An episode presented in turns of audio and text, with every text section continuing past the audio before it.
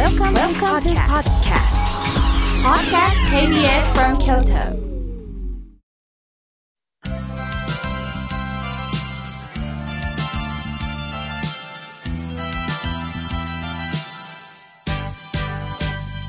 心が笑顔になるには栄養剤が必要です。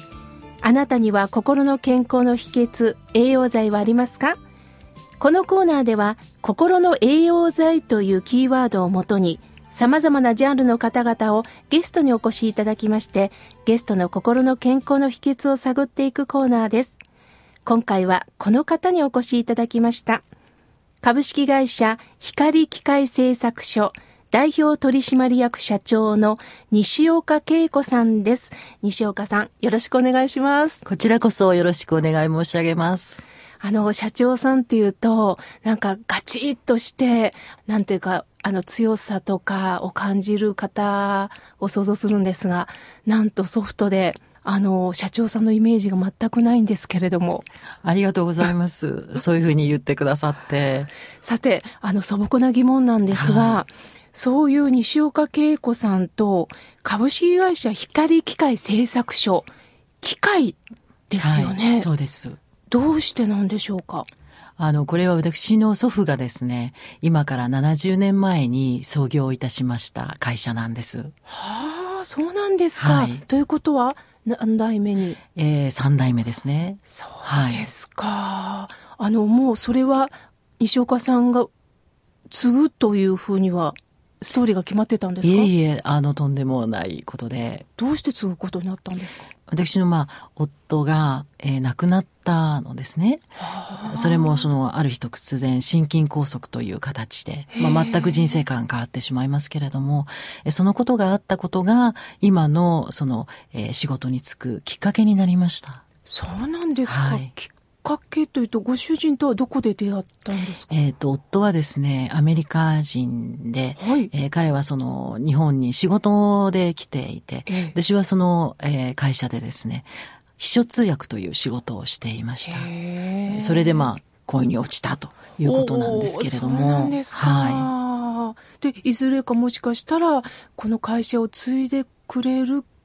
希望もあったんですよい。ね。えーあの、それはうん。日本語もあまりできませんでしたし、仕事の内容も違うのでなかなか難しいことでしたけれども、えー私のその子供の時から二つミッションがありまして、私には。一つは、えーお婿さんが、うん。えー光会の後を継いでくれるように、そういうその男性を見つけてほしいという、そういうその両親であるとか、祖父母の思いですね。もう一つは、その英語をしっかり勉強しなさいと。これはなぜかというと、えー過去に随分そのアメリカなどに輸出をしていた時があって、その時に通訳が、あの、優れていると、商談がうまくいくということがよくありました。ですから、えー祖父であるとか、父は、あの、私が英語が堪能になって、えー遜色なくコミュニケーションができるようになってほしいという願いがあったので、これまあ二つを私のミッションとして、えー私は受け取っていたんですね。ということは逆に言えば自由な恋愛はなかなかできなかったということになりますよね。そうですね。やっぱりそこには制限がかかって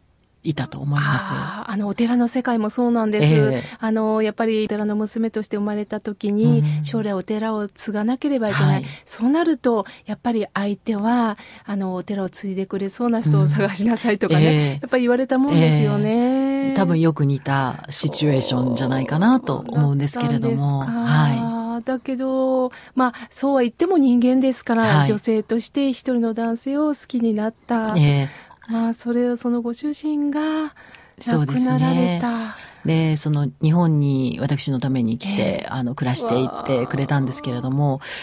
彼が倒れた時に、まあもちろん、あの、えー自分のこともそうですけれども、彼のその家族に、アメリカの家族に、えー連絡をしなければいけないと、それはとっても辛いことでした。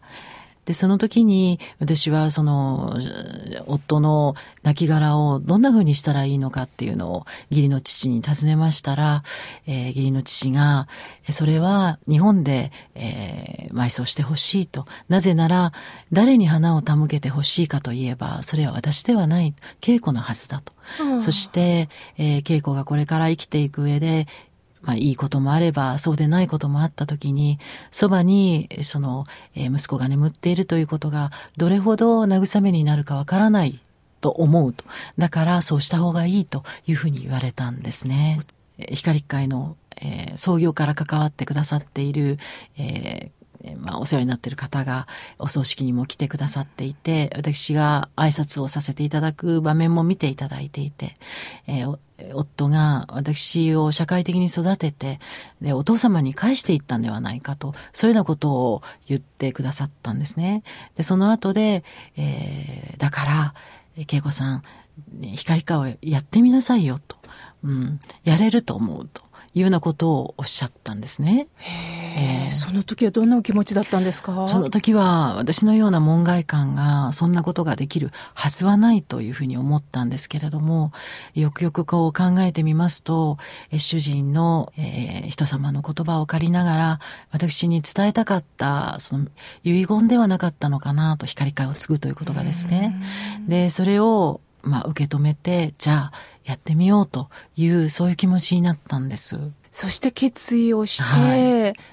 でも大変だったんじゃないですか？私のその背景というのは、社員の人たちは誰も知りませんから、父であるその社長のもとにやってきたんだなと思ってた人もかなり、えーいたと思いますし、それは社員だけでなくて、えー社外の人たちもそんな風な、あの、考えで見ておられたんじゃないかなというふうに思います。最初はですね。そうですか。はい。それが何か流れが変わることがあったんですか？やはりあの、会社に入ってみますと、まあそれまでも、えー通訳という仕事をしてましたので、ええいろいろな会社にこう訪問をしていました。ですから会社のありようはこうでなければいけないとか、こうあった方がいいという、そういう気持ちは私の中にはありました。で世の中がこう変わっていく中で、えーアメリカの企業に勤めていたということもあったので、えー今後こういうことをずっと続けているとですね、えー日本のその企業、まあ、中小企業で、このままじゃいけないっていうことは、その、すぐ分かりましたね。あの、